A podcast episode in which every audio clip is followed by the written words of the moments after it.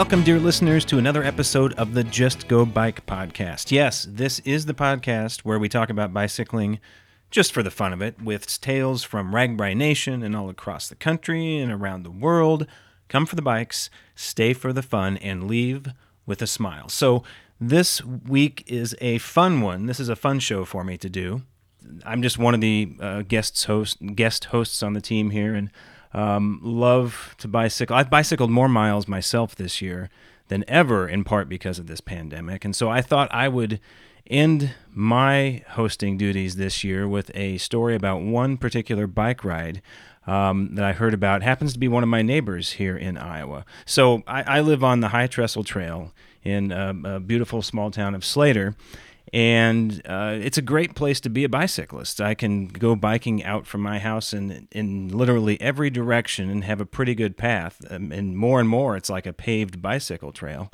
Um, and one of the most famous trails is the High Trestle Trail uh, with the the beautiful bridge. Um, that you know that has a it looks like a mine shaft. It's a sculptured mine shaft uh, lit up at night. And anyway, it's a bicycling it's a bicycling wonderland here.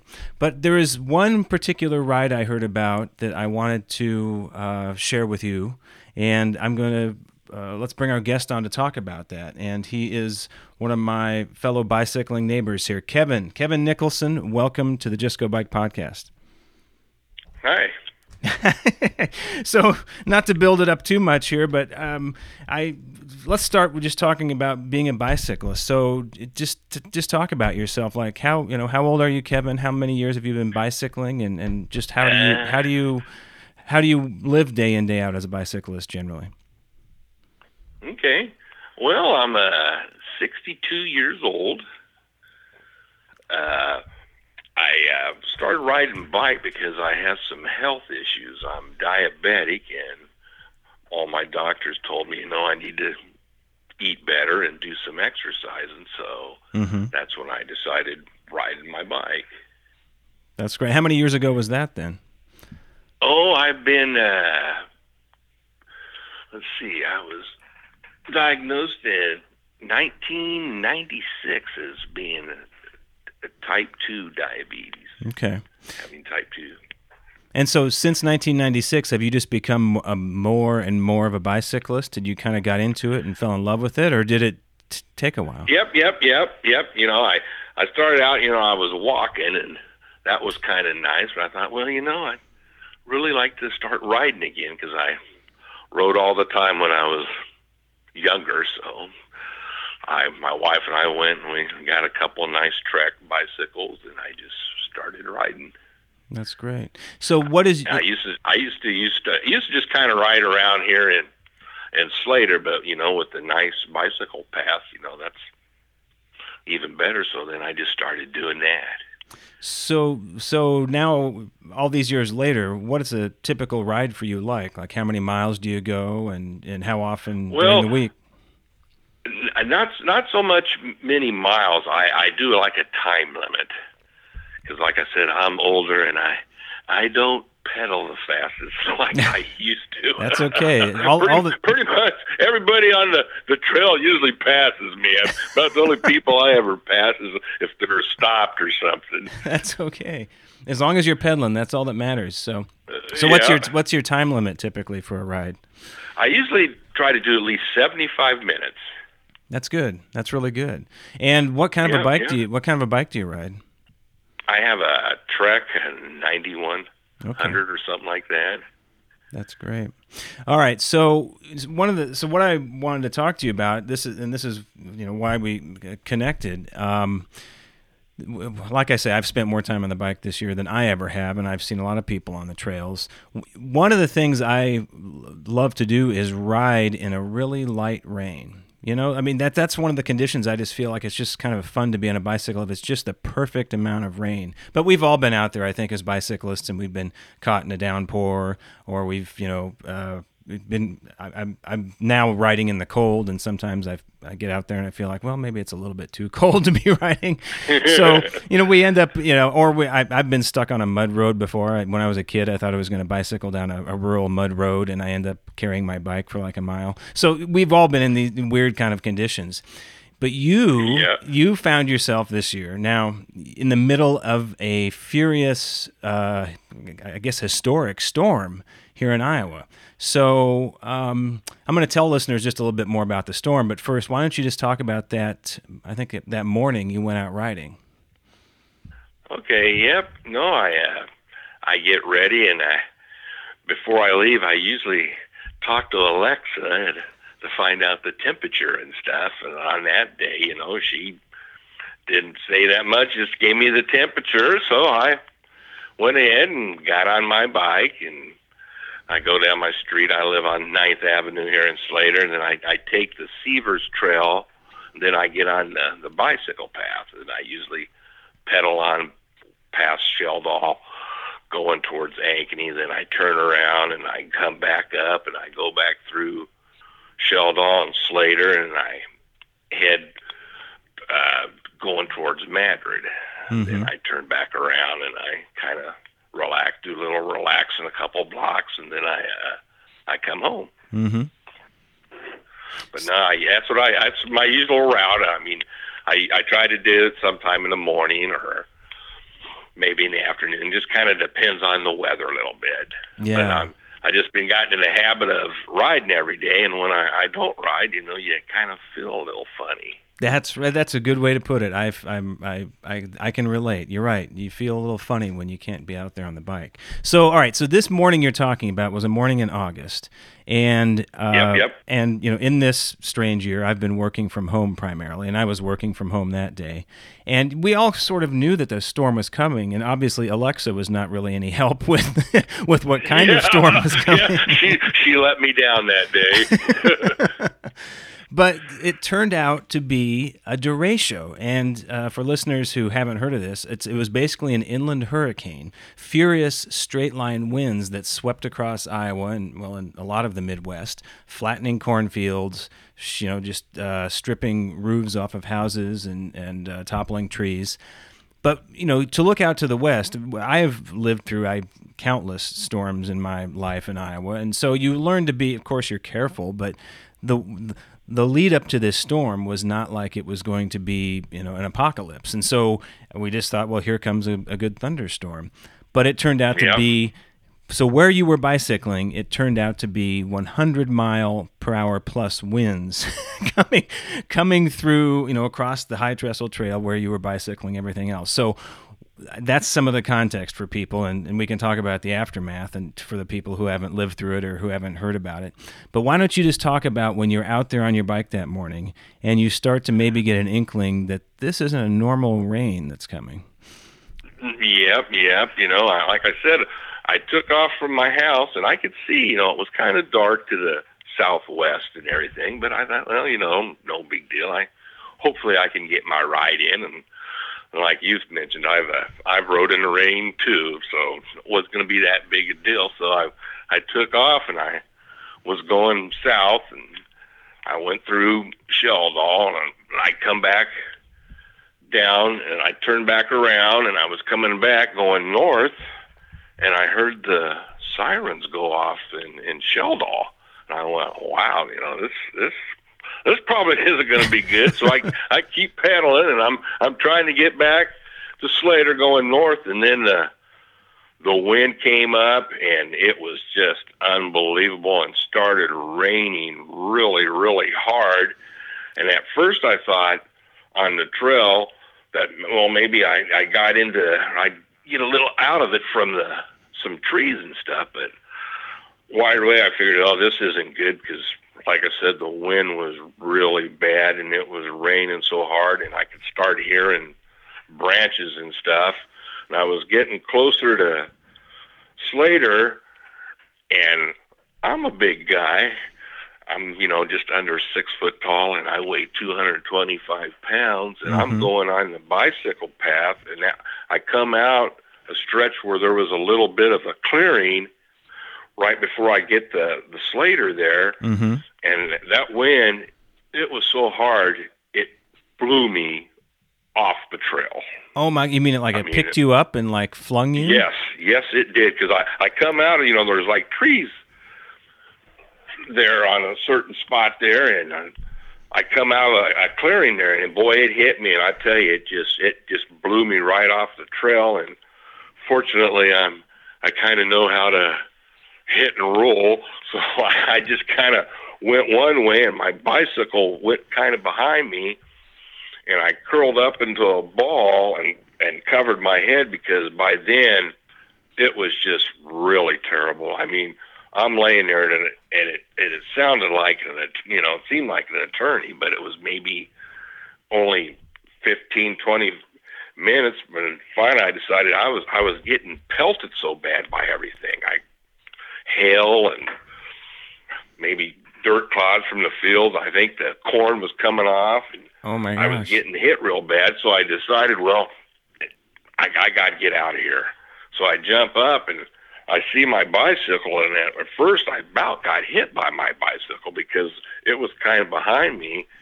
And like I said, I I curled up in a ball, and I'm I'm I kind of look off, and the wind picks it and took my bicycle, flew it threw it over me. I bet maybe 25, 30 feet. Wow.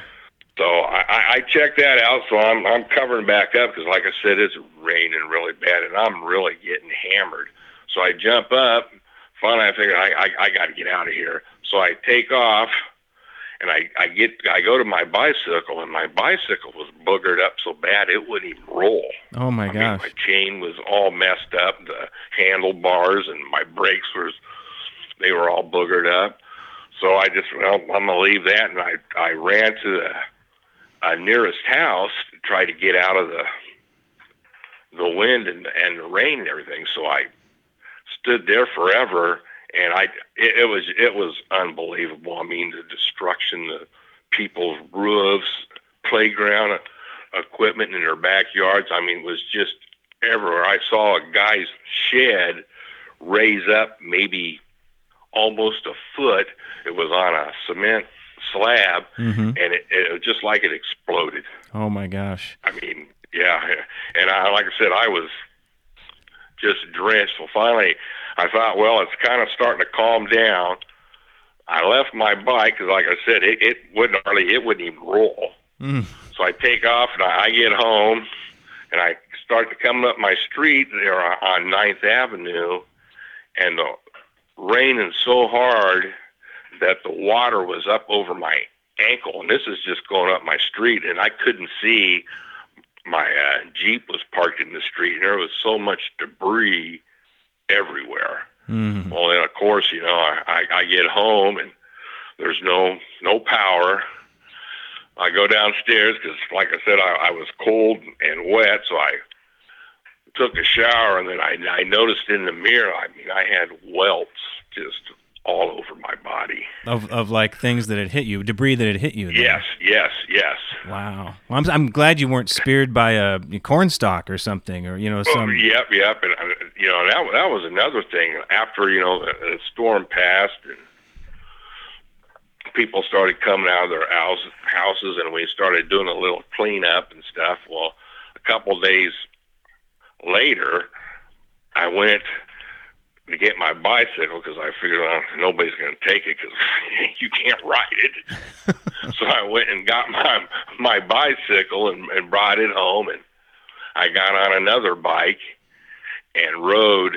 And I tell you, the destruction was just unbelievable. I mean, I I couldn't believe how fortunate I was. Yeah. Well, let's. Yeah, I want to tell listeners a little bit more about just the aftermath. But first, I want to go back to you know the being in the middle of such a furious storm. Again, you know, 100 plus mile per hour winds. So you were.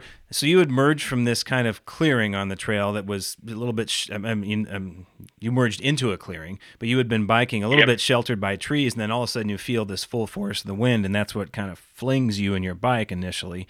Now. I was working from home. I was less than a mile away, um, and uh, my son and I ended up in the basement. And so I, I mean, I, we were watching from our basement, our walkout basement, the just the the strength of this storm, and uh, yeah, things that were flying, that pieces of houses that were coming off.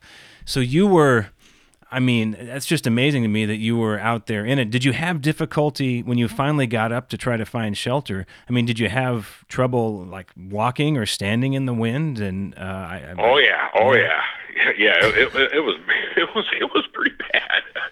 Wow. And and you mentioned like you know you seeing a, an entire yard shed just lifted and exploding basically. Uh, did you see other odd objects just kind of flying through the air, or notice any other strange sights than when you were out in the worst of it, trying to get, make your way to a house? Yeah, just like I said, it was just debris everywhere. Just yeah, it was it was it was really it was unbelievable. You know, and with the the, the sound was what just boggled my mind. You could hear the branches breaking people's roofs. I mean, I, at one point I thought, man, this one house, it sounded like it was going to come down. Wow. You know, when I was laying there, and I kept thinking, you know, they always say you hear a train when a tornado comes. Mm. Cause that's what I kept listening for. Because I figured it's it had to be a tornado because of just the the destruction that I was hearing. Yeah. But and so you were right next. It to, wasn't. Yeah. So and you were where you were laying was near the trail. Then you were pretty close to the trail. Yeah, still? yeah. It was just right. It, it was just kind of right off a little bit. Okay. There was like some. There was at the time there was really some tall grass there, which kind of helped me a little bit because they're off of that trail. You know, it used to be the old railroad tracks, and they've got all that rock on either side. Yeah. So yeah. I, I got I got my arm scraped up a little bit and a little scrape on my uh, leg, but that Yeah. was about it. You know, so I like I said, I was really fortunate, and I I, I was really stunned when I went back a couple days later and I, and I saw it. And I just thought, boy, I was really lucky I wasn't here. You know, because there's a couple greenhouses there in Sh- in Sheldahl, Mm. and there was parts of it that blew across that path, and then of course there was trees down everywhere. I mean, because I thought, yeah, I was I was lucky I didn't get speared or had something fall on me. Yeah, yeah, you're right. You're right. So in the aftermath, and and you know, uh, my son and I, we we came out of the house, and yeah, we had lost power. Everybody had lost power, and so we spent a lot of the rest of the day helping clear debris from you know people's lawns and trees and, and that kind of a thing. And uh, Yeah. yeah, it was just it was just massive destruction. And to your point, the trail. Uh, I also at some point I was able to try to bike up and down. Uh, but for a long time, there were parts of the trail that were impassable because of all the trees Yep, and debris yep. and everything else. So, and this is a you know this is the trail that you use all the time, and and hundreds and thousands of bicyclists use all the time. But it was it was basically impassable after this storm. So that- Mhm. that shows you some of the destruction. Um, Yeah, I had, I had to I had to stop and get off my bike and and walk further, walked a little ways. And I was like, oh my, I I just don't believe it. Wow, and the fact that somebody was somebody was looking after me. That's right. Well, and it's and then you went back and got your bike, which was still there, which uh, you know also shows you just kind of all the the mess that was around.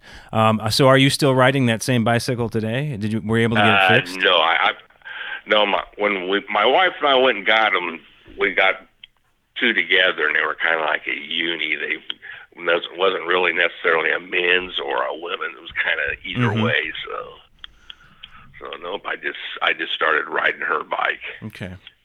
Wow. And so before this day, then this you know legendary day in August, uh, the worst weather you'd been caught in was what a downpour and just you know, kind of a bad rain. Yep, yep, Yeah. yep, yep.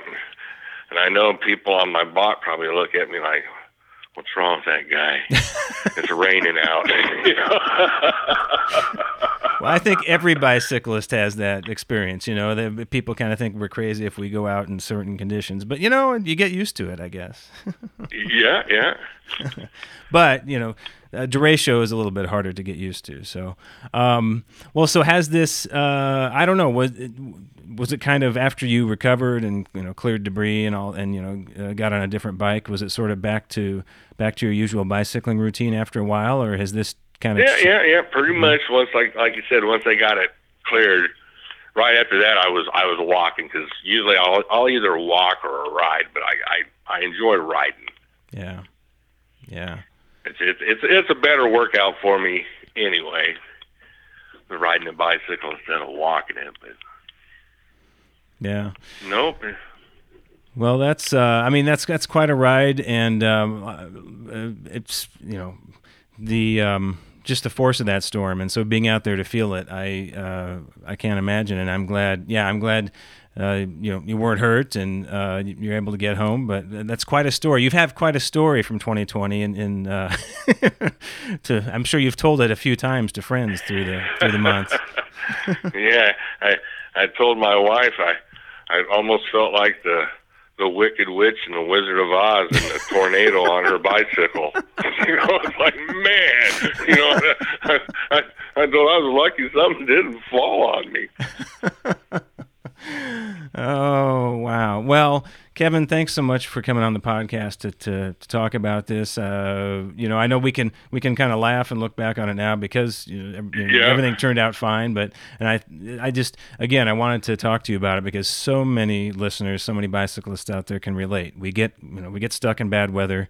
This happened to be some epically bad weather, and uh, yeah. uh, let's let's hope we don't have that situation again here uh, in the in central Iowa anytime soon. So. Yeah, because I I really thought it had to have been a tornado, but I like I said, I kept thinking I don't hear the train. I never heard a train. You're right. You're right. That is kind of like seared into our into our brains to uh, to always kind of watch out for that here in the tornado alley Midwest. But well, hey, Kevin, thanks so much. All the best to you. Keep pedaling, and uh, I will look forward to seeing you out there on the Trestle Trail. Yeah, well, thank you very much.